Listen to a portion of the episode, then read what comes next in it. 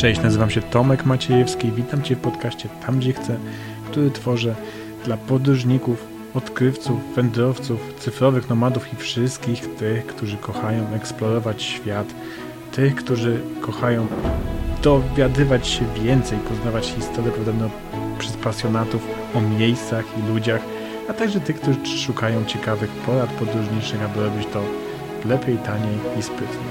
Zachęcam do słuchania tego odcinka. Cześć, witam Was w piątym odcinku podcastu Tam Gdzie Chcę. Dzisiaj wirtualnie przynosimy się do Poznania, a moim gościem będzie Paweł Sowa, radny miejski, przewodnik po mieście, którego obserwuję od wielu lat. Jest aktywistą, między innymi rozkręcał lotnisko na Ławicy, zachęcając do tego, żeby latać z Poznania i wielu, wielu innych kwestiach był zaangażowany, o czym też opowiemy w tym wywiadzie. Skupimy się oczywiście na tym, co warto zobaczyć w Poznaniu, także poza utartymi szlakami, co jest unikalne. Przejdziemy przez trzy dzielnice wokół centrum miasta. No i będziemy szukać takich zakamarków, które zdecydowanie warto, abyście zobaczyli, jak będziecie w Poznaniu, a które niekoniecznie są opisywane w przewodnikach turystycznych. Także zachęcam do wysłuchania tego odcinka. Cześć Pawle, witam Ciebie i na początku ja Ciebie tutaj przedstawiłem, ale jakbyś też przedstawił siebie w kilku zdaniach, czym się zajmujesz. Witam wszystkich, jestem Paweł Sowa. Obecnie mam kilka zajęć. Jedno z nich to jest bycie radnym miejskim miasta Poznania. Natomiast zawodowo jestem przewodnikiem turystycznym, pilotem wycieczek turystycznych i pracuję tak w turystyce mm, i, i, jak i branżach troszeczkę z nią spokrewnionych, więc mam nadzieję Was dzisiaj zainteresować moim miastem e, i cieszę się na rozmowę. Super. Jak pewnie wiecie, ja też jestem z Poznania, pochodzę z Poznania, choć w ostatnich latach no, częściej gdzieś indziej mieszkam, między innymi teraz w Warszawie, ale dla mnie Paweł zawsze od wielu lat, jak go śledząc, bo nie wspominałeś o wielu ilu inicjatywach, byłeś zaangażowany związany z inwestycjami w to, żeby Poznań był lepszym miastem, no to jeśli cechą takiego typowego, takiej poznańskości jest ten pozytywizm, żeby dbać o własną ojczyznę, no to dla mnie jesteś takim przykładem, który przyznaję, że często gdzieś w Polsce też przekazuje, że dam taki przykład, że internet dobrze działa, rzeczywiście tyle inicjatyw gdzieś promowałeś i to ma później realny wpływ, typu dla tych, którzy nie byli w Poznaniu przez kilka lat, to może nie, wie, nie wiedzą, jaki był problem z przejściem dla pieszych przed dworcem, a jednak się dało a dało się coś takiego, taki niby banał, ale jednak utrudniający życie, a jednak udało się to zorganizować. Także wielokrotnie podaję twój przykład i to, że teraz działasz jako radny miejski, że wow, rzeczywiście pasjonaci miejscy mogą dzięki internetowi, między innymi dzięki internetowi oczywiście wypłynąć. Jasne, bardzo mi miło. Potwierdzam, od kilkunastu lat no, działam społecznie, właściwie to jest taka aktywność w stowarzyszeniu pozarządowym. Dość dużo ludzi w, w Poznaniu e, ma bzika na punkcie miasta i e, uczestniczy w życiu takich organizacji. E, organizacja, w której ja działam, nazywa się Inwestycje dla Poznania i nazwa być może od razu nas łączy z jakimiś inwestycjami. Natomiast e, tak naprawdę chodzi o zajmowanie się różnymi problemami miasta, transportu w mieście, estetyki, architektury, urbanistyki, terenów zielonych E, e, jakby no szeregu e, takich spraw codziennych, nazwijmy to tematy miejskie. Więc racja pewne rzeczy udaje się po, po jakichś bojach, tudzież różnych działaniach załatwić. Zawsze można też no, brać przynajmniej udział w dyskusji na na łamach mediów, e, czy te zagadnienia, które się porusza, one się gdzieś dostają wyżej. E, więc zachęcam też do takiej aktywności, e, no, gdziekolwiek tutaj słuchacze mieszkają. Warto się mm, zorientować, jakie mm, grupy działają w, w Waszych małych ojczyznach, no i zobaczyć, czy można coś zrobić dla polepszenia standardów życia, czy naprawienia czegoś na przykład. Dokładnie, no to jest takie społeczeństwo obywatelskie. No ale przejdźmy do tego, tej sytuacji, bo jakby jeżdżąc z Poznania do Warszawy, no to czasem się jednak wsiada do jakiegoś polskiego busa czy do pociągu, no i się widzi, że sporo z tych pasażerów tranzytowych z Berlina do Warszawy, no i którzy jednak, no, nie, no Poznań nie, nie, nie oszukujmy się, no nie jest na tym top 2, top 3 miast w Polsce, które się odwiedza.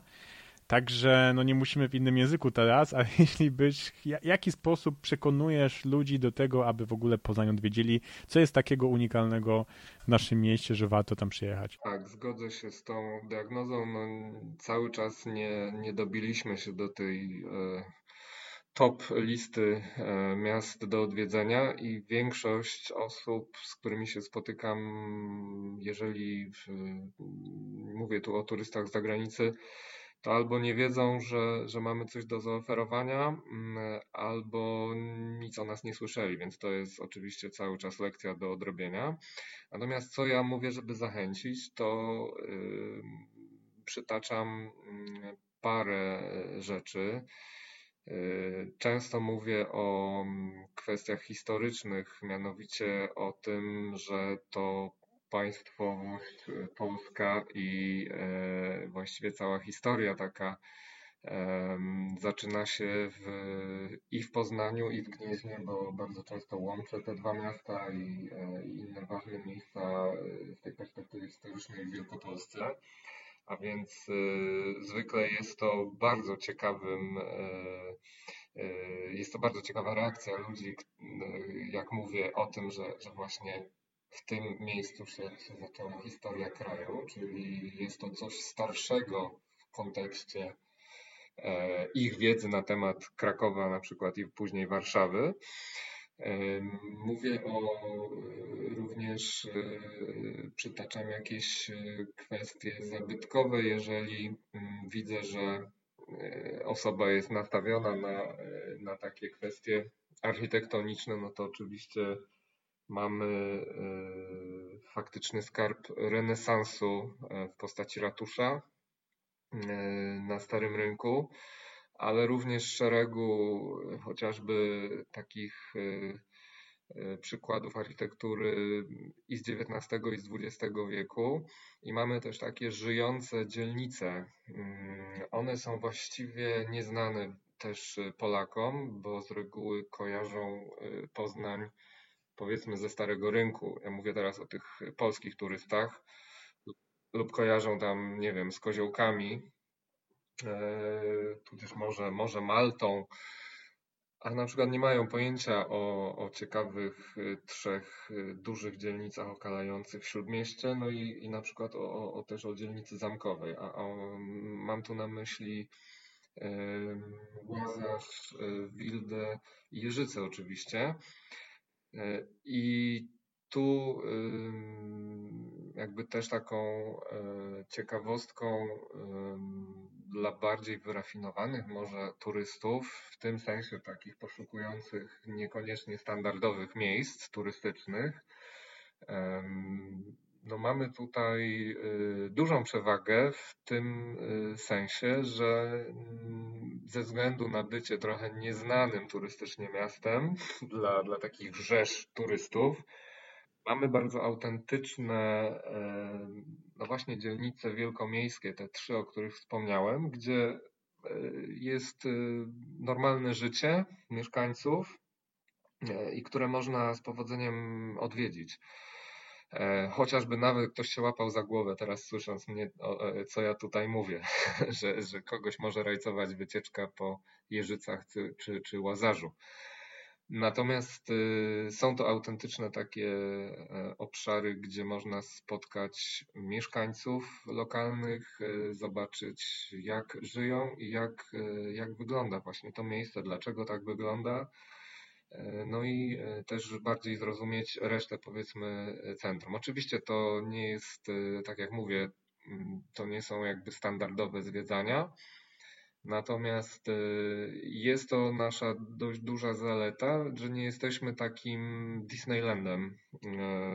Oczywiście dla osób z branży turystycznej z Poznania jest to dowód na to, że nie potrafimy E, cały czas wykorzystać swojego potencjału i, i czerpać jakby finansowo z, z turystyki, no bo każdy, każdy chyba sobie z tego zdaje sprawę, że, że osoby pracujące w branży turystycznej, no jest to ich sposób na, na życie.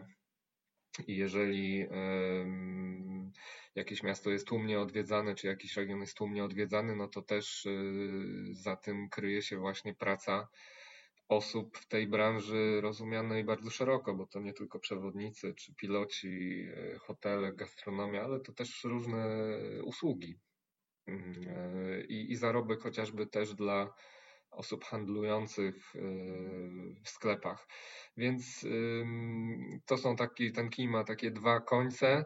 Dla mm, wszystkich, którzy słuchają teraz tego naszego spotkania, no jest to y, zachęta, żeby odwiedzić, zobaczyć takie autentyczne miasto, które żyje na co dzień i posiada mnóstwo y, walorów krajoznawczych, zarówno y, jeśli chodzi o budynki, place, założenia urbanistyczne, jak i ich historię. I jest to, jest to taki może można tu użyć porównania nieoszlifowany mm, e, jakiś kamień szlachetny, e, który nieoszlifowany, bo jeszcze nieznany, ale właśnie e, dzięki temu też jest bardzo autentyczny i można podziwiać jego walory, korzystając z tej sytuacji, tak? Mhm, dokładnie. No dobrze, no to w takim razie przenieśmy się na wycieczkę na jedną z dzielnic, co byś konkretnie polecił zobaczyć. Nie wiem, czy zdążymy wszystkie trzy, więc może o którą najbardziej, najbardziej polecasz. Ja mam swojego faworyta, jestem ciekaw, czy tego samego wybierzesz. To znaczy tak, mam znajomych we wszystkich tych trzech y, czyli dzielnicach, tak jak to mówimy, y, tutaj w naszym y, w naszej gwarze. Ja lubię chyba najbardziej mm, Jeżyce. Okej, okay, ja też samo chciałem wybrać, choć się wychowałem na granicy Łazarza i Górczyna, ale jest ale, no dobra. Ale uważam, że chyba największy potencjał turystyczny ma Łazarz, mm, ze względu też na mm, chyba najlepsze, najlepsze, inaczej, najpiękniejsze kamienice, y, które znajdują się w tej części Poznania. Takie naj, najpiękniejsze wielkomiejskie e, przykłady. Natomiast Jeżyce w tej chwili są zdecydowanie na pierwszym miejscu, jeśli chodzi o o rozwój mm, dzielnicy i w takim sensie też społecznym. E, I myślę, że są mm, troszeczkę też na przedłużeniu takich e, tras turystycznych, e, będąc w miarę blisko śródmieścia, mm, czyli centrum. Teraz tu, żebym nie wprowadzał jakiegoś chaosu dla osób, które, które nie, nie są z Poznania. Natomiast wszystkie trzy dzielnice mają swoje, mm, swój charakter i każda z nich teraz przechodzi y, zmiany, przy czym są na różnym etapie, bym, bym powiedział. Okej. Okay. No to wiesz, jakieś konkretnie kamienice byś na Łazarzu polecił, że zdecydowanie warto je zobaczyć? Na pewno trzeba się przejść wokół y, parku Wilsona, który, mm, w którym też mieści się palmiarnia, to być może już tutaj e, mm, część osób będzie kojarzyła e, tą, tą, tę lokalizację. I będąc właśnie w, w parku Wilsona, z parkiem sąsiaduje ulica Matejki, Wystarczy od tej ulicy, mm, że tak powiem, już przy tej ulicy mieszczą się piękne kamienice. Tam chociażby też y, mieszczą się pewne instytucje miejskie typu Zarząd Transportu Miejskiego. Równoległą do tej ulicy mm, Matejki jest na przykład ulica Chełmońskiego. I tam, e, tam też jest szereg e, pięknych e, przykładów tej architektury przełomu wieków. I również bardzo ciekawe realizacje w kierunku, idąc w kierunku rynku łazarskiego od głównej takiej ulicy, dzielnicy, która nazywa się Głogowska. Więc y, zapuszczając się w te rejony, też y, znajdziecie mnóstwo takich, y, no, takich perełek architektonicznych.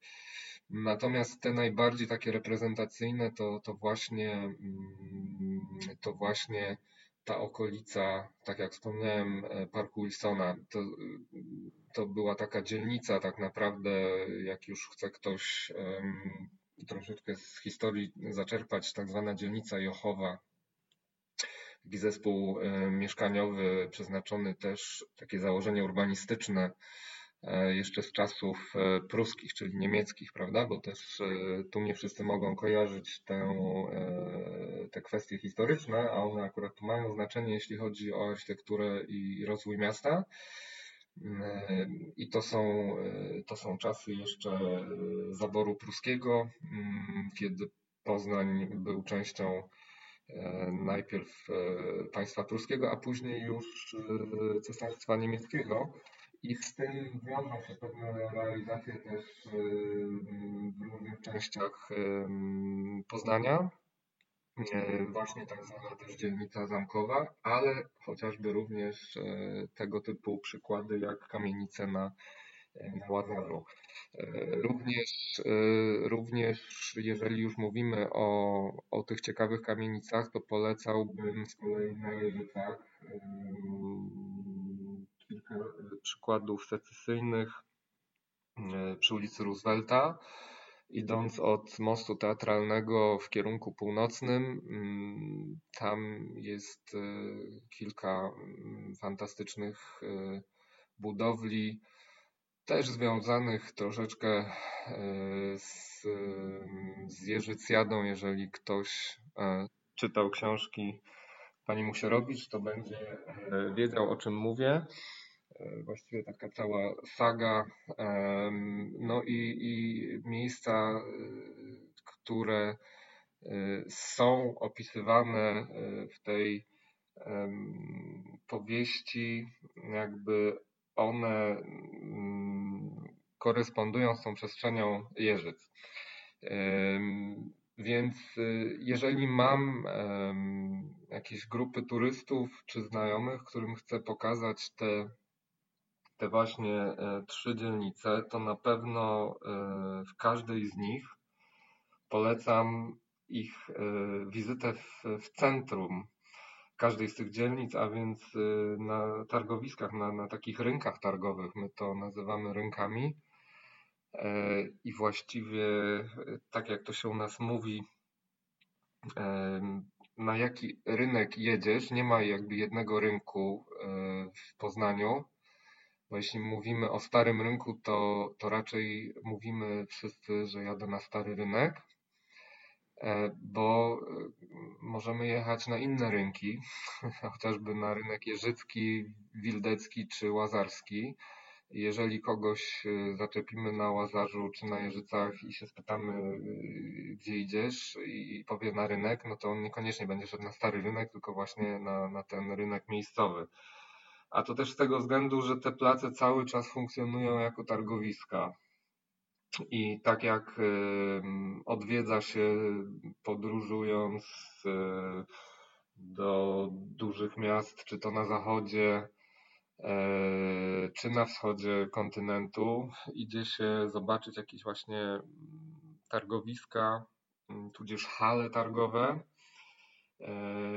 U nas tymczasem jest to mm, około 20 miejsc e, w całym mieście, gdzie można właśnie sobie iść coś, coś kupić, e, gdzie funkcjonują targowiska i, i właśnie e, tego przykładami są również te trzy rynki w tych trzech dzielnicach. Więc na pewno jest to, jest to pewien taki klimat, nazwijmy to, każdej z tych, tych dzielnic, bo są to jednak y, miejsca, gdzie ci ludzie się spotykają chociażby tylko, żeby zakupić coś, ale y, również y, pogadać. Wiemy, że ma to znaczenie też społeczne w kontekście jakichś spotkań mieszkańców, którzy prawda, czują się związani z tym, z tą dzielnicą. Więc no jest to bardzo taki poznański e, charakter, że tak powiem, ten, ten handel, targowisko, spotkanie właśnie w tym lokalnym miejscu. Również takie, takie mm, targowiska funkcjonują na samym Starym Mieście. Co prawda mm, mają teraz troszeczkę inne znaczenie, bo na Starym Mieście już nie, nie mieszka tyle osób co kiedyś e, i być może są one nawet bardziej nastawione w pewnych okresach, no, no może bym przesadzał, że na turystów, ale widać, że ci turyści tam docierają e, powoli. E, mówię tu o Placu Wielkopolskim i Placu Bernardyńskim. I to możemy zamiennie mówić, czy rynek, czy, czy plac. Oficjalnie nazywamy to placami, e, jeśli chodzi o Bernardyński i Wielkopolski. Natomiast te rynki na Jeżycach, Łazarzu i Wildzie nazywamy już rynkami. I czyli, czyli na pewno te miejsca polecam. Potem, tak jak mówię, kamienice i, i, i pewne trakty handlowe. Mam tu na myśli ulice o charakterze wielkomiejskim, czyli takie, gdzie mamy różnego rodzaju usługi, sklepy, jakieś restauracje, jakieś kawiarnie, ale e, cała jakby paleta mm, możliwości handlowo-usługowych, e, czyli tak jak kiedyś wyglądały E, miasta europejskie, jakby przed nastaniem e, tej ery centrów handlowych, gdzie coraz więcej osób kupuje e, zakupy w jakichś przestrzeniach takich zamkniętych, skomasowanych. I tutaj doskonałym tego przykładem i cały czas dobrze funkcjonującym jest ulica Dąbrowskiego, czyli główna taka arteria Jeżyc. Więc y, to też jest y, taki klimat, ponieważ y, nie tylko jest ta działalność handlowo-usługowa, ale ta ulica też ma bardzo dobre mm, przykłady architektury secesyjnej, począwszy od budynku Teatru Nowego, poprzez kamienice już zlokalizowane w samej okolicy rynku jeżyckiego. Więc jest to też miejsce, które warto pokazać, a y, sąsiaduje z nią równoległa y, ulica y, Słowackiego już o troszeczkę innym charakterze. Więc Również na Jeżycach y, tutaj zobaczymy, to na razie jest przedmiotem trwających prac y, budowlanych czy projektowych, y, bo mieściła się kiedyś zajezdnia tramwajowa, ona została sprzedana, jest już jej część została na nowo zagospodarowana na, na budynki mieszkalne ale w pewnych, w pewnych pomieszczeniach po dawnej zajezdni ma, no ma powstać taki, taka hala targowa. E, jest też stare zoo, które można e, odwiedzić e, i znajduje się właśnie na Jeżycach. To, to jest jakby pozostałość po pierwszym, pozostałość, no właściwie cały czas funkcjonujące jako ogród zoologiczny, ale oczywiście już mm, po dużych zmianach. E, mm, tu najstarszy, e, drugi, drugi najstarszy ogród zoologiczny, e, jeśli chodzi o nasz kraj. I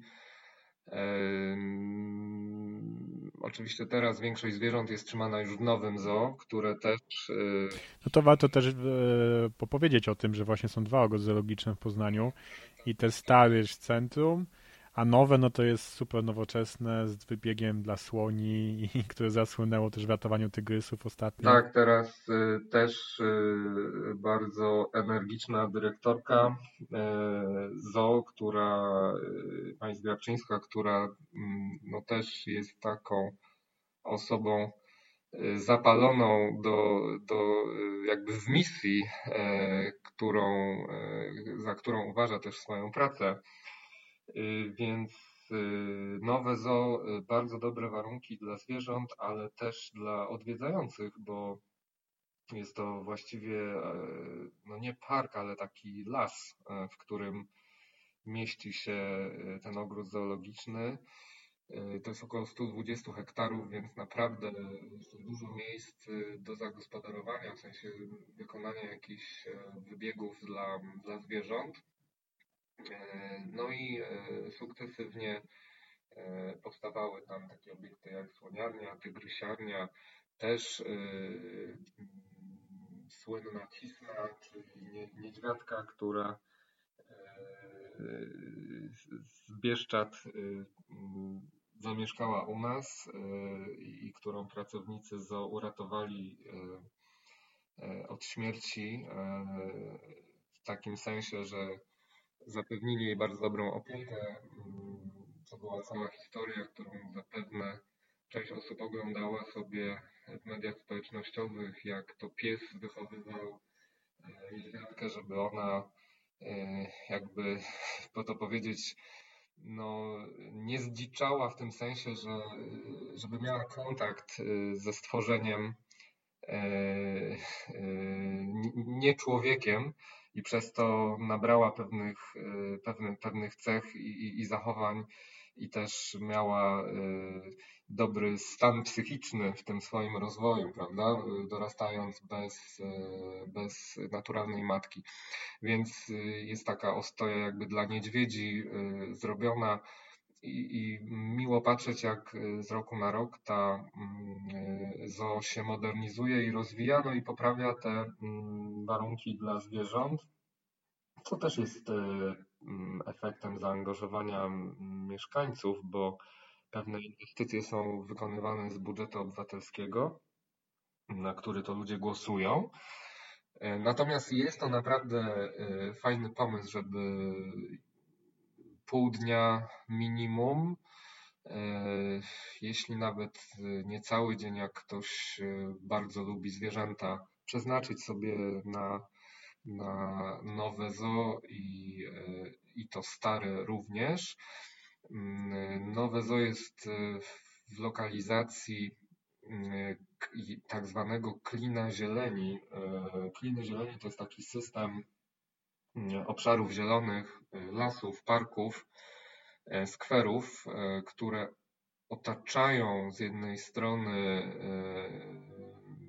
miasto, a z drugiej jakby wbijają się w jego, w jego centrum. I tu mamy taki zachodni klin zieleni i wschodni. Jakby północnym i południowym tak naprawdę też jest Dolina Warty. E, natomiast, y, natomiast ten wschodni klin zieleni to właśnie w nim znajduje się nowe zoo e, i klin dochodzi do jeziora maltańskiego, jakby no jezioro maltańskie, które jest jeziorem sztucznym i jest to fajne miejsce, żeby też sobie pospacerować i skorzystać z atrakcji. Yy, no oczywiście szczególnie latem, prawda? Zimą też można, natomiast latem można się wykąpać, choć oczywiście będę tutaj szczery, że, że jest możliwość wykąpania się, natomiast oczywiście są czystsze jeziora w samej okolicy miasta, bo mamy szczęście leżeć na Pojezierzu już.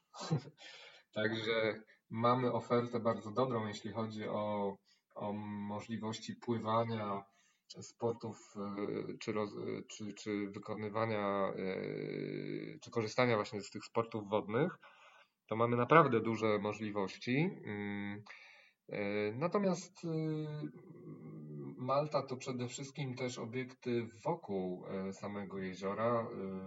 To, to jest taki tor samycz, y, samyczkowy, ale to, to nie są jakby samki zimowe, takie sanki zjazdowe.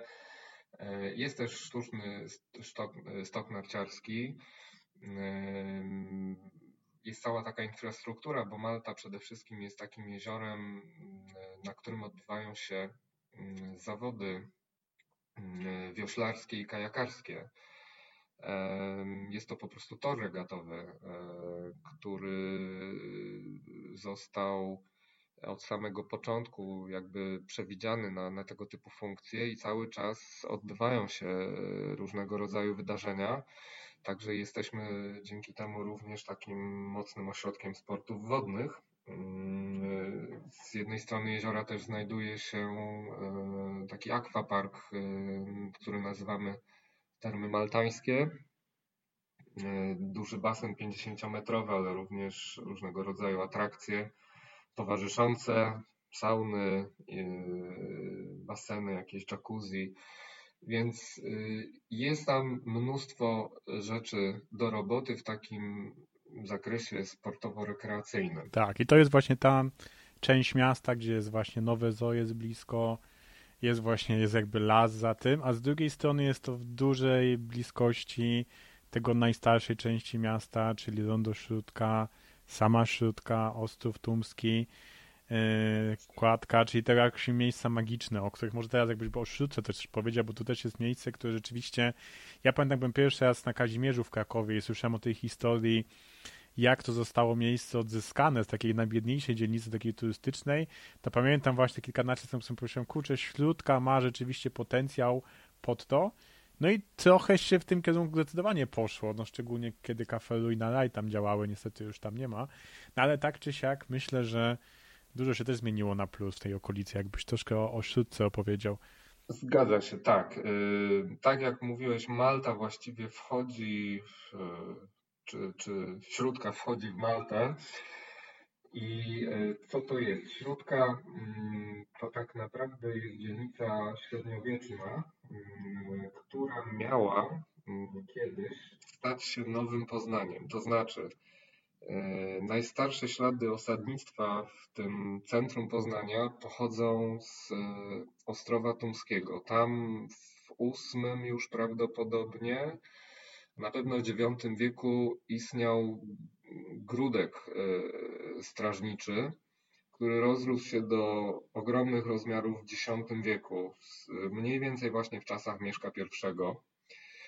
E, I do tego stopnia się e, rozwijał, że stał się najpierw jednym z centrów państwowości nowo utworzonego kraju, a więc Polski, a następnie stał się centrum regionu. I e, spowodowało to, że e, rozwój na wyspie stał się już niemożliwy ze względu na brak terenu, e, wobec czego szukano możliwości rozwojowych już na jednym z brzegów Warty. I Początkowo myślano, tam też były różne uwarunkowania polityczne, tak to nazwijmy, ale nie będę wchodzić w szczegóły teraz, bo to był, była pierwsza połowa XIII wieku. Natomiast doszło do tego, że została ufundowana, mówimy dzisiaj nowa dzielnica, wtedy jako nowe miasto, w 1236 roku, Śródka. Znajdziecie tę datę na muralu który y, zdobi mm, rynek śródecki i, i znowu właśnie mamy rynek, który jest starym rynkiem, ale był właśnie placem targowym i jednocześnie centrum tej dzielnicy. I Śródka przez kilkanaście lat y, no, funkcjonowała jako nowe centrum Poznania właśnie w tym XIII wieku, do momentu, w którym ten Poznań nie przeniósł się jednak na zachodni brzeg Warty, czyli do miejsca, w którym dzisiaj znajduje się Stary Rynek.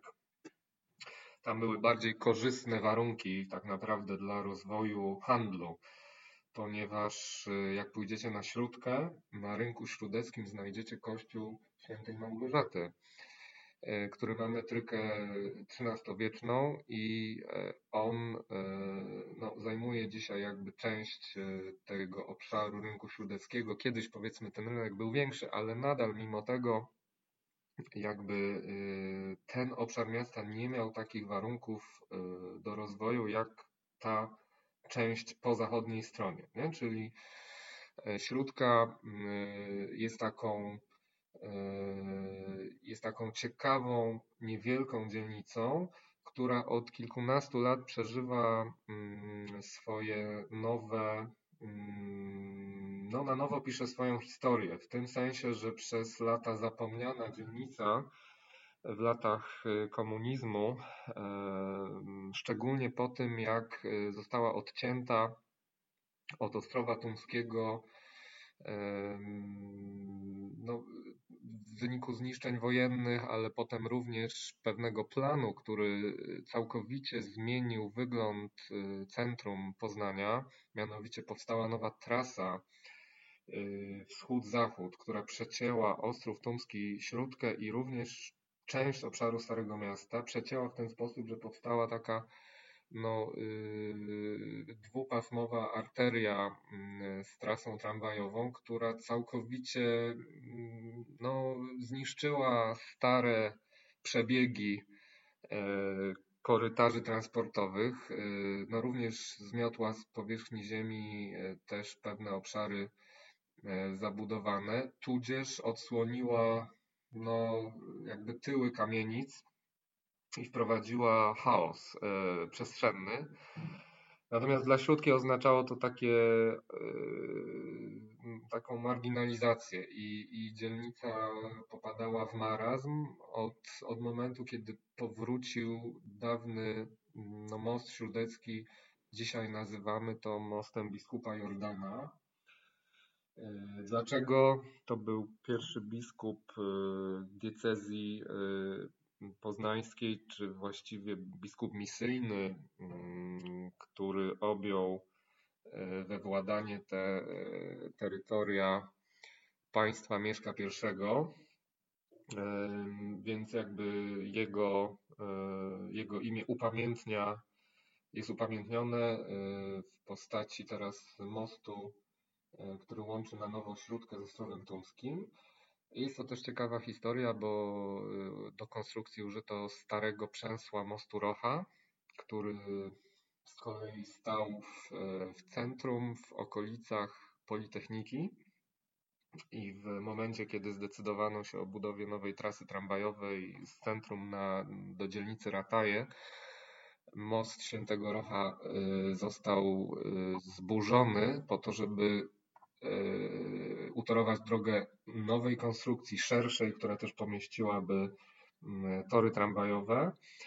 E, a stare przęsło postanowiono użyć e, do odbudowy tego połączenia śródka, mm, śródka Ostrów Tomski. I to sprawiło, że łatwo teraz, chociażby osobom zwiedzającym katedrę, bo przecież Ostrów Tumski to jest nic innego jak wyspa katedralna. Turyści zwiedzający katedrę mają teraz możliwość przejścia na śródkę, no i siłą rzeczy pojawiły się tam też lokale gastronomiczne. Między innymi funkcjonowała właśnie no, kafe La Ruina i Raj, o której wspomniałeś. Natomiast jest tam teraz mnóstwo innych e, ciekawych miejsc. Śródka stała się też takim e, obszarem, gdzie e, no, pojawiają się artyści. No i chociażby też murale, czy to jest ten przedstawiający jakby historię dzielnicy na samym rynku śródeckim, czy to jest taki też nowa instalacja Zielona Symfonia na jednej z kamienic, jak idziesz od rynku śródeckiego w kierunku mostu po lewej stronie. No, tak, taką muralu też warto podkreślić, prawda, New York Times go udostępniał i tak dalej, że jakby ten mural rzeczywiście rozszedł się po świecie i bardzo, no, jeśli ktoś jest przy katedrze w Poznaniu, to zdecydowanie warto się przejść na śródkę, zobaczyć ten mural, bo naprawdę każdemu e, komu to pokazywałem, to robiło to duże wrażenie i rzeczywiście jest to coś takiego wow, co rzeczywiście nie widziałem jakby na świecie E, tak, tak, tak fajnie wkomponowanego tego muralu, jak to tam funkcjonuje na rynku szudeckim.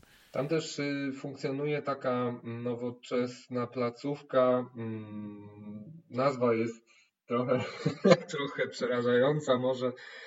bo jest to IHOT w skrócie, czyli Interaktywne Centrum Historii Ostrowa Tomskiego i Śródki.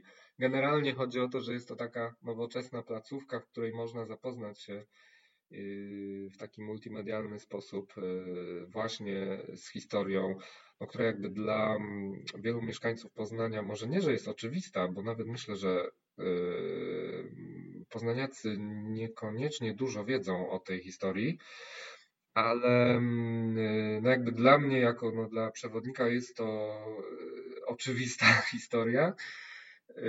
Czyli te pierwsze, mm, te pierwsze wieki rozwoju miasta, które są bardzo, właściwie są nieznane w Polsce. To jest zupełnie wątek, myślę, pominięty. Tak, i myślę, że jeśli ktoś nie miałby czasu na to muzeum, to tak warto przejść przez ten hol i przez tą kładkę. Znaczy ja tak zrobiłem, że na przykład z kimś jestem, to kilka razy przychodzimy właśnie nad Wartę, raz kładką, mostem biskupa Jordana, raz tą kładką, ponieważ jest kilka architektonicznych rozwiązań tam, które rzeczywiście są ciekawe, typu, że na przykład w tym przejściu odbija się widok katedry, czy wejście do samego Ichotu też jest tak tak skonstruowane, że jakby e, wygląda jak rzeka, no bo rzuca, rzucam tutaj ciekawostki, bo byłem kiedyś na wycieczce tylko i wyłącznie z architektem, który e, projektował IHOT i właśnie to nie było po jakby wystawie, tylko to było myśli architekta, który pokazywał, że właśnie chciał tą kładkę bez żadnych przęseł i tak dalej, więc tak czy siak, nawet jeśli byście stwierdzili, kurczę, nie mam czasu na muzeum, tak czy siak warto wejść do tego budynku, można przez niego przejść nie płacąc za bilety. Ciekawy tam jest sklepik z pamiątkami, książkami i tak dalej, więc tak czy siak polecam przejście, ale oczywiście jak macie czas, no to warto się, warto zapoznać się z historią taką najstarszą naszego kraju i, i samego Ostrowa Tumskiego. Jasne, ta kładka w ogóle jest w, miejscu, w którym kiedyś była wielka śluza, y, ponieważ tu jest znowu taka karta historii, y, znowu słabo znana w Polsce, myślę, że niewiele osób o tym wie. To jest rola y, bycia potężną twierdzą, jak się uważa trzecią co do wielkości na kontynencie. Oczywiście tam wiem, że, że są pewne opinie, E, na ten temat e, różne. No była to twierdza pruska, e, która, której zadaniem było obronienie Berlina przed możliwościami ataku ze wschodu.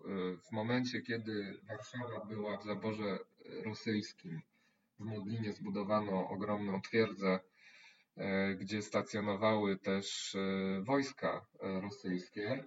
E, no Niemcy zbudowali e, szereg e, fortyfikacji. Jednym z tych elementów była twierdza Poznań, czyli Festung Posen. I na zespół poznańskich fortyfikacji składa się kilka kompleksów. Pierwszy i najważniejszy to Cytadela, która sąsiaduje z Ostrowem Tumskim ale Ostrów Tumski, no jako wyspa w dolinie rzeki, została e, ufortyfikowana również i jakby mm, byłaby też y, no już takim drugim, e, powiedzmy, obszarem, e, w którym nieprzyjaciel miałby nieprzyjemności, w tym sensie, że miała też bronić dostępu dalej i w kierunku Cytadeli, i w kierunku samego już miasta. I była tam zbudowana y, śluza, która miała za zadanie w przypadku zagrożenia po zamknięciu swoich, e, swoich bram e, podwyższyć poziom wody mm, w Cybinie, ponieważ to, co tutaj no mamy, mamy Ostrów Tumski jest wyspą w widłach Warty e, i Cybiny. Cybina, rzeczka, która przepływa przez jezioro Maltańskie, właśnie na niej E, jest też zbudowana Tama, to w ogóle jak będziecie nad jeziorem Malta, to podejdźcie e, zaraz przy stacji kolejki e, wąskotorowej, takiej kolejki dziecięcej, która zawozi dzieci do nowego zoo. No nie tylko dzieci, też skorzystajcie z tego, to jest bardzo fajna atrakcja. I zaraz obok stacji właśnie kolejki jest, jest śluza, jest tama, która tak naprawdę daje życie jezioro, e, jezioru maltańskiemu. Natomiast później, e, po kilkuset metrach, Cybina uchodzi do Warty. I teraz ta śluza, o której ja teraz mówię, o której Ty wspomniałeś, że możecie sobie przejść właśnie tą kładką z tego centrum Ichot. No jest, jest tą, jest z kolei śluzą z tych czasów pruskich, oczywiście śluzą, w tym sensie, że jest w tym przebiegu tej śluzy i prowadzi do resztek tych fortyfikacji, które zostały pieczołowicie odnowione właśnie w związku z budową tego centrum historii. I w ten sposób przechodzicie na Ostrów Tumski, nie samym mostem, ale właśnie tą kładką i dostajecie się do części, gdzie stoją kanonie. Bo Ostrów Tumski dzisiaj jest nadal w dość dużej mierze E, we władaniu Kościoła katolickiego, ale są tam też budynki, e, które Kościół e, pożytkuje na różne funkcje, są tam też kanonie. I jest ulica równoległa do, mm, nazwijmy to, no, równoległa do katedry, E, przy której znajduje się bardzo ciekawy obiekt e, związany właśnie z X wiekiem, a mianowicie rezerwat archeologiczny e, Genius Loci. Taka jest nazwa. Otóż ulica, przy której się znajduje, to jest księdza Ignacego Posadzego. I ona, tak jak mówię, jest jakby równoległa do katedry, w tym sensie, że katedra jest zbudowana na takiej osi wschód-zachód e, i ta ulica również przebiega w tej osi wschód-zachód i ona jest wytyczona wzdłuż dawnych fortyfikacji jeszcze z X wieku. I pierwszych latach dwutysięcznych, czyli tego wieku, odbywano szereg wykopalisk czy badań archeologicznych na terenie całej wyspy.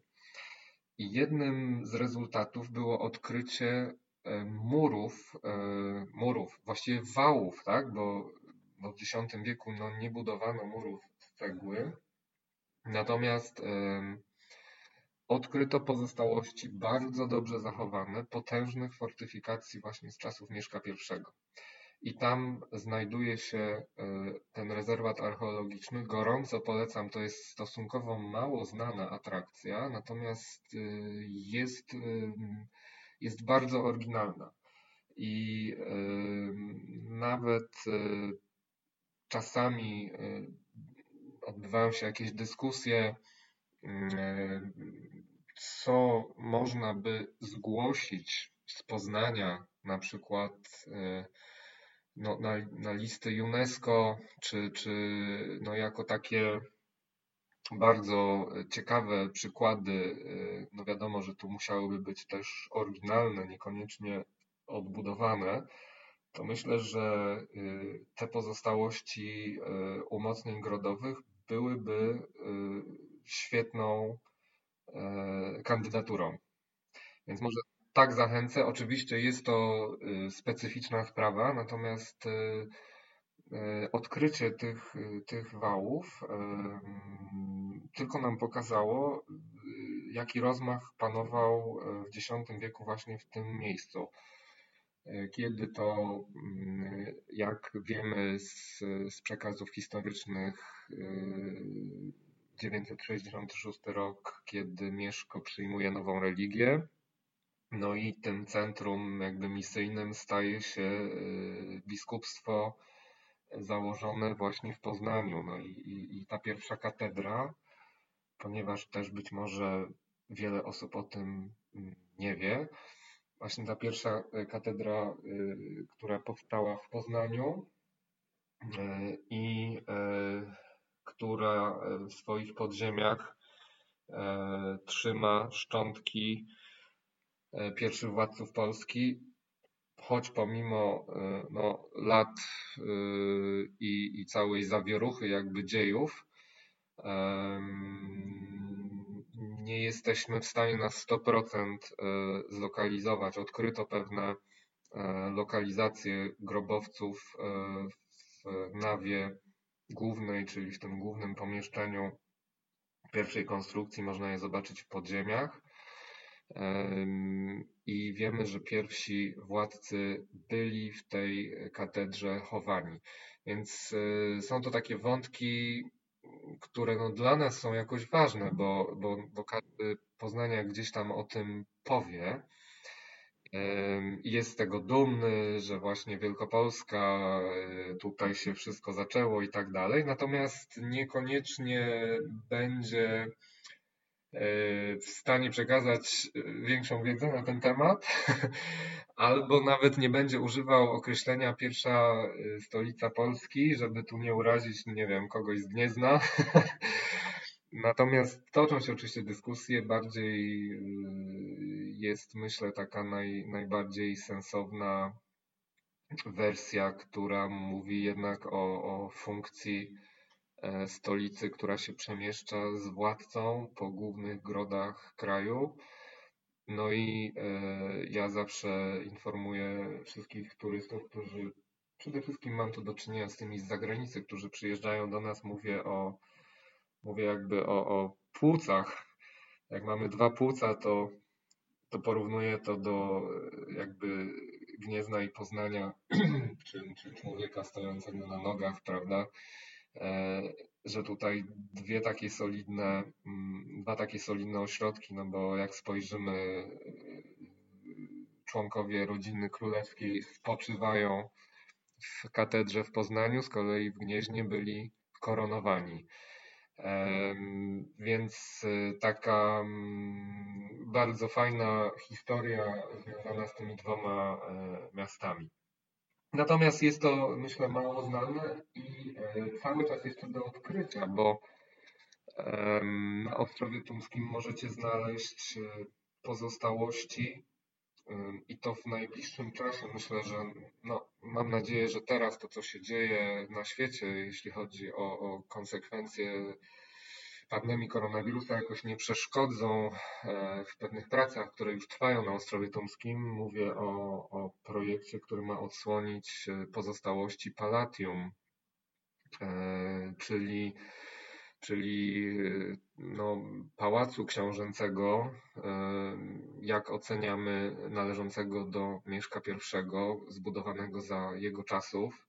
Było to odkrycie pani e, profesor Henny Kuczki-Kręg, to jest mm, znana e, postać e, w Poznaniu, mm, która poświęciła życie mm, archeologii i dopięła jakby swego znalazła w miejscu, w którym przypuszczała konstrukcję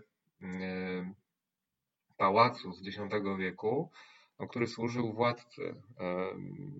Tutaj już teraz, żeby nie wchodzić w zbytnio szczegóły, ten kompleks osadniczy z X wieku, ten poznański, dzielił się na parę części i jakby najstarsza i najważniejsza na początku była część zachodnia, w której mm, nazwana Grodem, e, w której właśnie mieściła się siedziba księcia. I tam mamy do czynienia z inwestycją e, palatium połączonego z kaplicą książęcą, tak aby władca i e, jego rodzina mogli mieć zapewnione te funkcje religijne. E, oba te budynki zostały odkryte. Najpierw w 1999 roku jeszcze sam zarys właśnie murów Palatium i teraz jest realizowany projekt, który ma nam udostępnić jako turystom i mieszkańcom no, widok na te pozostałości, które znajdują się w ziemi. Przy okazji też wzmocnić konstrukcję kościoła, bardzo ciekawego, który stoi no, częściowo nad właśnie e, pozostałościami e, tych budowli z X wieku, mianowicie, mianowicie kościoła Najświętszej Marii Panny. On jest ciekawy, bo ma, jest kościołem halowym, czyli ma e, jakby sufity sklepienia naw zawieszone na tej samej wysokości, prawda? Mam nadzieję, że tak no, w ciągu półtora roku, maksymalnie dwóch lat będziecie mogli yy, zobaczyć to. Sam zresztą chęcią zobaczę, ten projekt już finalnie w rzeczywistości. No, ciekawe, jakby przeszliśmy przez ten temat początków państwa polskiego, Ostrów Tumski w ogóle dla samego klimatu warto odwiedzić wyspę, bo jakby jest jakaś inna energia tam. No ale już tak zbliżamy się do godziny, więc przejdźmy do już wisienki, wisienki na torcie, do wisienki na torcie, czyli na stary rynek. No i na stary rynek pewnie poproszę cię o kilka opowieści, ale też chciałem właśnie polecić jakby dwa elementy, które też jakby teraz polecamy osobom, które odwiedzają dwie w sumie nowe atrakcje. Czyli jest wieża widokowa na Zamku Przemysła, czy Zamku Przemysława, która rzeczywiście nie jest strasznie widoka, wysoka, ale lubię ten kąt zdecydowanie widoku na Starówkę. A druga, druga taka, tak to Muzeum Rogala, które rzeczywiście jest fajną rozrywką na godzinę i które jest takim sposobem na poczucie trochę Poznania, trochę, trochę legend, trochę historii, także jakby na Starym Rynku na szybko te dwie atrakcje zdecydowanie polecam. A ty co polecasz w szczególności na Starym Rynku, aby zobaczyć? Tak, Muzeum Rogala to jest bardzo fajna rzecz. E, mm, rzecz, miejsce, gdzie faktycznie możecie poznać historię tego no, symbolu takiego kulinarnego miasta. Myślę, że on w ostatnich e, kilkunastu latach e, przebił kaczkę z pezami, która jest też regionalnym jakby daniem i, i jak lubicie drób, to, to polecam. E, natomiast tak, czyli historia Rogala Świętomarcińskiego, dlaczego jest wypiekany, jak powinien wyglądać, co jest jego cechą, ale przede wszystkim to muzeum ma bardzo piękną lokalizację w starej kamienicy, gdzie też w trakcie robienia prac, akurat znam, znam jednego z właścicieli, totalnego pasjonata, też no, takiego zapalonego poznaniaka, pieczołowicie odnowili wystrój oryginalny tam w jednym z pomieszczeń mają właściwie zachowane XV-wieczne, jeśli dobrze pamiętam, wnętrze. A najpiękniejszy jest z niego widok, na sam ratusz, bo jest vis-a-vis ratusza i, i możecie zobaczyć fasadę ratusza i też jego wieżę i, i sam widok na stary rynek z okien z drugiego piętra, więc jest to naprawdę też taka gratka, jak tam już jesteście, to nie zapomnijcie sobie spojrzeć. Więc, więc polecam. Natomiast stary rynek to oczywiście jest taki nasz eksportowy E, widok czy symbol, jeśli chodzi o, o wizerunek turystyczny miasta. I oczywiście e, na uwagę zasługuje ratusz, który jest doskonałym przykładem architektury renesansowej w Polsce. Jest to, często się mówi, jeden z najlepszych e, przykładów architektury renesansowej włoskiej z XVI wieku poza terytorium Włoch na, e, na terenie Europy. Miałem okazję, mm, e, mam, mam często też okazję oprowadzać Włochów. Faktycznie oni niestety też niewiele o nas wiedzą, więc jak docierają do, do Poznania, to są bardzo zdziwieni w ogóle, że tu jest tyle zabytków i, i że tu jest tak y, ładnie i tak renesansowo i, i że przypomina im dużo realizacji no, ich ojczyzny, bo y, ratusz naprawdę jest e, doskonałym tego typu przykładem, jest efektem pracy Włocho-Szwajcara, byśmy powiedzieli, bowiem Jan Baptista di, di Quadro mm, przybył z e, obszaru miasta Lugano, które dzisiaj jest w Szwajcarii, ale za jego czasów należało do Wielkiego Księstwa Mediolanu. E, I Całe szczęście fasada ratusza e, przetrwała wojnę. Wypaliły, wypaliło się drugie piętro e, e, i pierwsze piętro częściowo.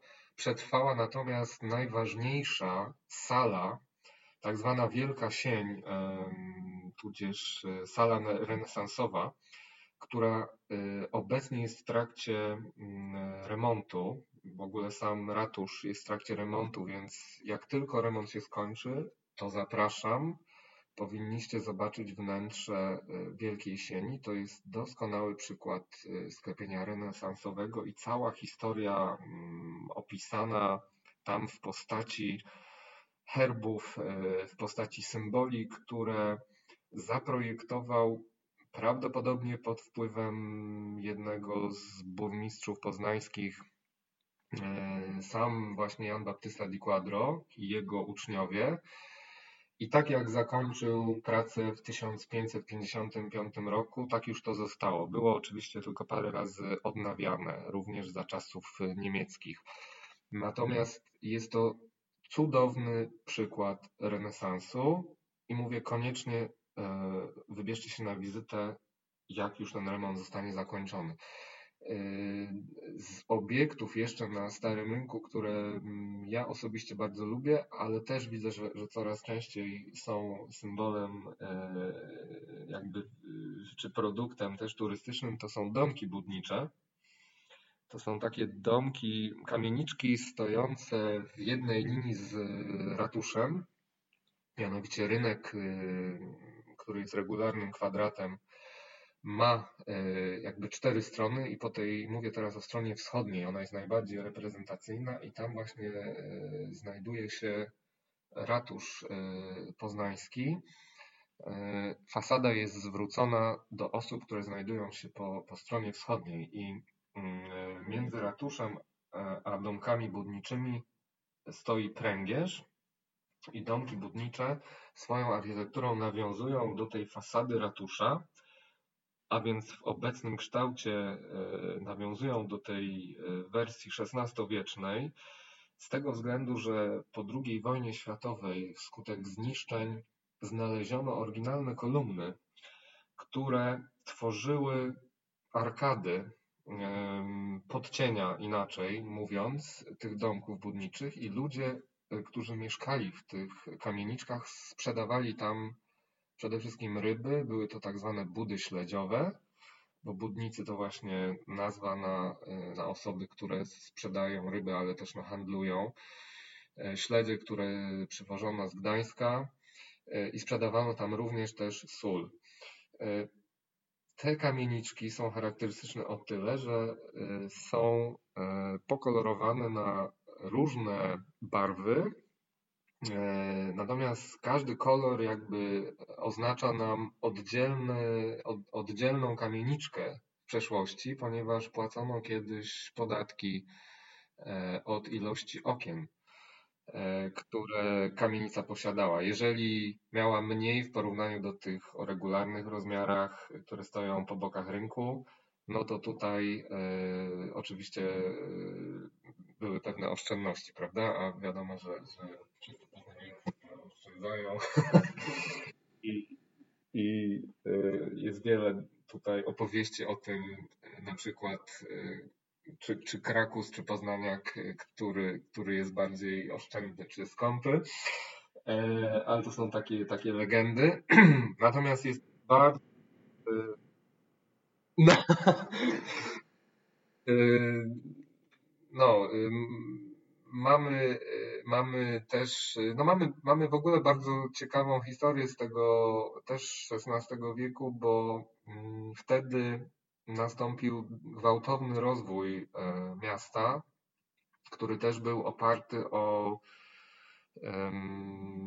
o jakby przybycie e, wielu nacji z zewnątrz, e, dużo Szkotów, Włochów, ale też Greków, Żydów. Jedna, jedna trzecia, jeśli nie więcej, populacji z tamtego okresu uważa się, że to były osoby pochodzące z zewnątrz e, Królestwa Polskiego. Więc mamy dużo tam ciekawych y, przykładów. Sam ratusz oczywiście wszyscy turyści czekają na godzinę 12, żeby zobaczyć koziołki. Chyba jest to naj, najbardziej znany symbol, tak mi się wydaje, y, miasta w Polsce. Jest mnóstwo wersji legendy. Ja może Powiem tylko, że preferuję najbardziej nudną wersję. E, nudną, ale chyba najbardziej prawdopodobną. To znaczy, wiemy, że kilkanaście lat przed tym, jak powstał pierwszy mechanizm zegara, mm, czy też urządzenia błazeńskiego, które zainstalowano, bo tak określono e, koziołki, e, w momencie, kiedy powstały, to był 1551 rok. I teraz legendy oczywiście zawsze próbują coś wyjaśnić, coś powiązać, jakieś fakty i dodać e, dodatkowe elementy. No i mamy taką sytuację, że w 1536 roku mm, miasto strawiło, y, strawił pożar, mm, bardzo duże połacie dzielnicy żydowskiej, bo w Poznaniu dzielnica żydowska mieści się wewnątrz y, Starego Miasta. Jest y, po prostu kilka ulic na czele z żydowską, które stanowiły obszar dzielnicy. I e, dzielnica ta była gęsto zamieszkana, zabudowana głównie konstrukcjami z drewna. I, i, bardzo często dochodziło tam do zapruszeń ognia. Tak się stało również w 1536 roku. I pożar przeniósł się również na obszar Starego Rynku. I tak naprawdę częściowo spłonął gotycki ratusz, co stało się okazją do wybudowania, właściwie do przebudowy E, stylu renesansowym e, i nagle pojawia się ten, e, to urządzenie błazeńskie, które polega na tym, że koziołki się 12 razy trykają w godzinę, w południe, prawda, jakby pokazując porę dnia jest też grany hejnał miejski. Mm, I teraz jest taka wersja legendy, która mówi o tym, że koziołki uratowały miasto przed pożarem, ponieważ uciekły z, z rynku, gdzie miały być zaszlachtowane. E, uciekły e, na dach ratusza, gdzie miał się zacząć pożar wieży głównej, tej ratuszowej, jakieś zapruszenie ognia i one z przerażenia postanowiły zaalarmować mieszkańców i jak mogły zwrócić na siebie uwagę, jak nie właśnie jakimś dziwnym zachowaniem e, i, i, i to trykanie zwróciło uwagę ludzi nie tylko na, na same zwierzęta, ale właśnie na wieże. No i miały w ten sposób być upamiętnione jako bohaterowie. E, więc ja o takiej wersji mówię. Inne są zamieszczone w przewodnikach, czy jak wynajmiecie nawet sobie kogoś, e, to, to Wam opowie. Natomiast y, jest to taka, no może nie święta tradycja, ale jest to takie bardzo y, symboliczne. Te koziołki wychodzą tylko o 12, czyli to trykanie się zobaczycie tylko o 12. Jeżeli się spóźnicie, no to musicie zostać 24 godziny dłużej. Fajnie się zawsze ogląda tą ekscytację za każdym razem, tymi kolejnymi styknięciami, tyknięciami, kiedy, kiedy właśnie jest zawsze wycieczka dzieci. Dobrze, wiesz co, no już rozmawiałem ponad godzinę, więc myślę powoli przejdziemy do końca, choć wiadomo, że moglibyśmy jeszcze i krążyć po tych okolicach Starego Miasta i na dzielnicy zamkowej nie byliśmy, no ale tutaj po prostu zostawiamy otwartą kartę, może jeszcze zrobimy odcinek o Poznaniu. Także takie pytanie na koniec, jakie takie pięć miejsc uważasz, albo trzy miejsca, no w zależności jak masz ochotę, takie swoje odkrycia w Poznaniu. Rzeczywiście sobie myślisz, o kurczę, rzeczywiście ja tutaj lubię przychodzić, a jest tutaj mało ludzi na przykład. Mhm, mało ludzi. Eee, znaczy tak, mam, mam dużo tych miejsc. Lubię, lubię na przykład y, tę ulicę Posadzego, i jakby jej okolice, tam jest y, faktycznie tak średniowiecznie, że tak powiem. Jest ładny widok y, na katedrę i jest zaraz taka dzicz, powiedzmy, wyspy. E, to jest, y, to jest fajne miejsce, czyli jakby tam Ostrów Tumski. Potem, jeśli chodzi o okolice Starego Rynku, to lubię Lubię okolice no, takiej bardzo znanej knajpy w Poznaniu, nazywa się ona Dragon. Jakby część jej e, wypos no, wyposażenia czy wnętrza mieści się na tyłach y, właśnie tego tak zwanego Zamku Królewskiego, ale mm, jakby kamienica, w której ona się znajduje, no sąsiaduje ze wzgórzem zamkowym. Więc y, to jest też, y, jest też jak się wyjdzie mm, z tej, z Dragona, to jest bardzo ładny widok na kościół Franciszkanów. Więc to jest też takie fajne miejsce, jakby to wzgórze zamkowe kojarzy się też z, no, z tak zwanymi blałkami, czyli y, w gwarze to są wagary. Y, w sensie zawsze jak ktoś uczył się na Starym Mieście, czy to było liceum, czy, czy szkoła podstawowa, to no, część, część uczniów czasami chodziła na, na i były to okolice wzgórza Przemysława, ale ja mówię tu o ulicy Zamkowej, e, czyli jak tam będzie, tam jest bardzo fajna perspektywa właśnie na, na tę część. E, kolejną ulicą i, i w ogóle widok, który bardzo lubię i uważam, że warto sobie to e, wyhaczyć, to jest ulica Świętosławska, która prowadzi ze Starego Rynku do Fary. Świetnie, mm, świetną perspektywę nadaje samej Farze, czyli temu kościołowi mm, parafialnemu, głównemu dla Starego Miasta, ale z drugiej strony nadaje świetną perspektywę ratuszowi i domkom budniczym. Musicie po prostu wyjść ze Starego Rynku w Świętosławską i po około powiedzmy 10-15 metrach obracacie się, e, a najlepiej w ogóle jak idziecie od Fary na, na stary rynek,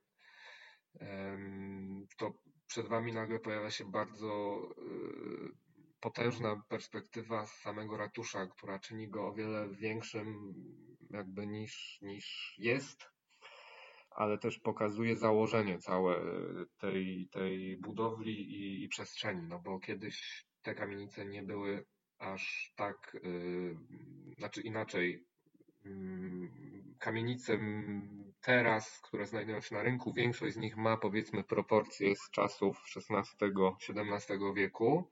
Przed II wojną światową te proporcje były zachwiane, bo one były o wiele wyższe, ale powojenna odbudowa zmieniła ten, jakby to ten, y, ten odbiór, prawda, w przestrzeni. Czyli jakby tu ze Starego Miasta to bym na pewno te dwa mm, miejsca polecił, ale również sama ulica Żydowska na przykład bardzo też ją lubię. E, szczególnie tyły tych kamienic, tam jest mnóstwo knajpek i takie ogrody. E, e, polecam. Spoza obszaru Starego Miasta, mm, no, sama dzielnica zamkowa, tutaj perspektywa w Y, z ulic Wieniawskiego, samego placu Mickiewicza, przede wszystkim no, w parku, który znajduje się przed operą, to jest bardzo ładny widok na fontannę i, same, i samą operę, zaraz jakby z samego placu Mickiewicza. Bardzo też, znaczy teraz może ciężko jest tam dotrzeć, więc może o tym nie powiem. Na Starym Mieście mam jeszcze parę takich miejsc, ale jedno jest teraz objęte takimi pracami inwestycyjnymi. Natomiast y, poza y, Starym Miastem, no to polecałbym Matejki Chełmońskiego na Łazarzu, to, to, czyli te okolice tej dzielnicy no Jochowa, no jak powiecie Jochowa, to nikt wam tam raczej nie pokaże, ale jak pójdziecie na, powiecie Park Wilsona, to, to ludzie wam wskażą, gdzie iść. E, no tamte kamienice i perspektywy tych ulic, y, zabudowa e, no, jest świetna. Jest też bardzo fajna kamienica właśnie na Roosevelta, to jest e, tak zwany, i tam jest taki, e, taka płaskorzeźba, która podtrzymuje balkon, to jest flora. Zobaczycie ją idąc e, w dół, czyli na północ z mostu teatralnego ulicą Roosevelta. Zobaczycie tę kamienicę, to jest bardzo fajny przykład secesyjny. To są Jeżyce akurat. Więc no mam tych miejsc w różnych, w różnych jakby lokalizacjach. Nie, Myślę, że to już jest dobry plan rzeczywiście na to, żeby wiedzieć, co bardziej eksplorować Poznaniu. Od siebie dodam, że bardzo lubię ulicę Gołębią, która też jakby jest prostopadą do, do Świętosławskiej, o której wspominałeś, no i też jakby wiążące się z twoim obecnym miejscem, nie wiem, czy pracy można nazwać, no ale pewnie tak, czyli dziedziniec Urzędu Miejskiego, wolny dziedziniec, bo rzeczywiście jest to takie miejsce, w którym można poczuć historię, na które czasem przyjdą jakieś wycieczki na chwilkę i wychodzą, a rzeczywiście dla mnie to było fajne odkrycie ostatnich lat, właśnie tam sobie poczytać jakąś książkę i rzeczywiście jest to miejsce dla tych osób, które lubią poczuć tego ducha historycznego, a z drugiej strony lubią z nim obcować bez, bez tłumów. Także myślę, że to jest zdecydowanie fajne miejsce i Park Chopina. No myślę, że moglibyśmy tych miejsc w Poznaniu jeszcze sporo wymienić, także zachęcamy. Ja też mam nadzieję, że nie byłem dwa miesiące. Już nie byłem dwa miesiące. Zachęcamy dokładnie. Mam nadzieję, że nie było to zbyt chaotyczne z mojej strony, bo przeskakiwałem trochę, ale. Tak, tak. Myślę, że jest duże, wiesz, duże takie hmm, wymaganie, bo jeśli mamy naprawdę dużo do przekazania, to już odkryłem, że i w odcinku o Warszawie i o Tajlandii, to za każdym razem miałem stres, jak my się zmieścimy, mamy tyle do powiedzenia i jakby skracania. No ale tak czy siak, mam nadzieję, że będziemy jakąś inspirację, jakieś takie zaproszenie, coś nowego zawsze do Poznania, o Poznaniu.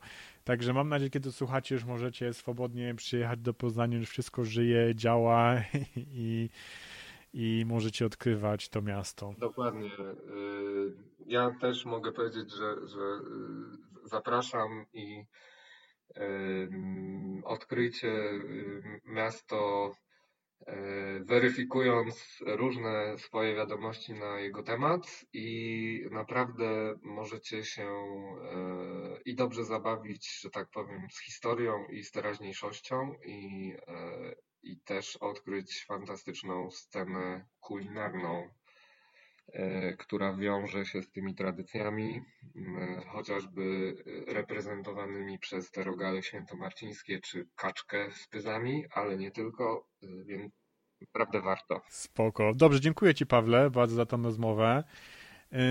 Pawła możecie znaleźć na Facebooku, wpisując Paweł Sowa. Warto, jakby, jakby głównie tworzy treści związane z tym swoim aktywnością społeczną, ale rzeczywiście takiego teraźniejszego poznania jest bardzo dużo w tym, co tworzy i ja go zawsze, gdziekolwiek jestem, wspieram jakimś lajkiem czy komentarzem, zasięgi były większe, bo zawsze trzymam kciuki za to, że, żeby rzeczywiście i ten nasz dworzec i inne rzeczy piękniały, ale to już jest temat na inną rozmowę. No, jakby nie oceniajcie miasta po dworcu. dokładnie, dokładnie, bo my też nie jesteśmy z tego powodu zbyt usatysfakcjonowani. Super, dziękuję Ci Paweł jeszcze raz i do zobaczenia w Poznaniu, do, do usłyszenia. Dzięki wielkie, do zobaczenia. Dzięki za wysłuchanie tego podcastu. Mam nadzieję, że Ci się podobało. Jeśli tak, to zasubskrybuj gdziekolwiek nie słuchałeś polub mój fanpage na Facebooku tam, gdzie chcę, Tomek Maciejewski. Zapraszam na Instagrama tam, gdzie chcę, a także do grupy na Facebooku tam, gdzie chcę, odkrywcy. I do usłyszenia za tydzień szerokiej drogi w Twoich podróżach.